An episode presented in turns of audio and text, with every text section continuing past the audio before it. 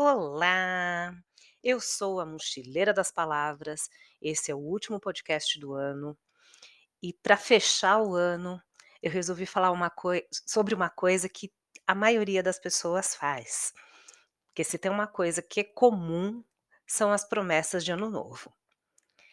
As pessoas gostam de fazer promessas de várias sobre várias mudanças em suas vidas, né, e normalmente não as cumprem.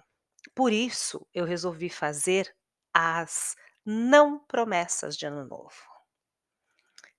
Lá vai, segue aí, por Graziele Segete, Adeus ano velho, feliz eu de novo. Para 2023, não prometo ser uma pessoa melhor.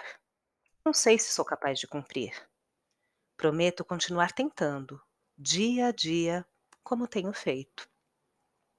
Não prometo parar de reclamar no trânsito, reclamar de um dia muito quente ou de quando chove demais, mas prometo agradecer a Deus pelas bênçãos que tem me dado, pelo carro, pelo teto que me abriga, pela condição de ter um ventilador para me refrescar na minha casa.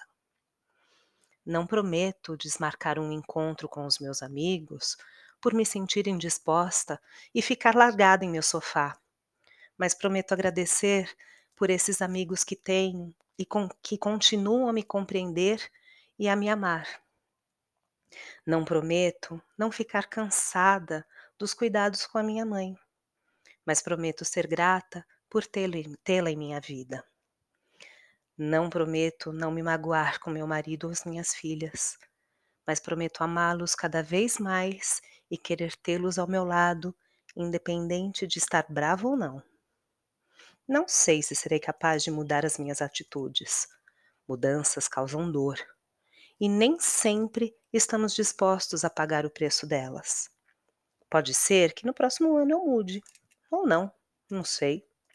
Pode ser que eu continue simplesmente a ser eu de novo. A todos, um feliz ano novo. Beijos no coração.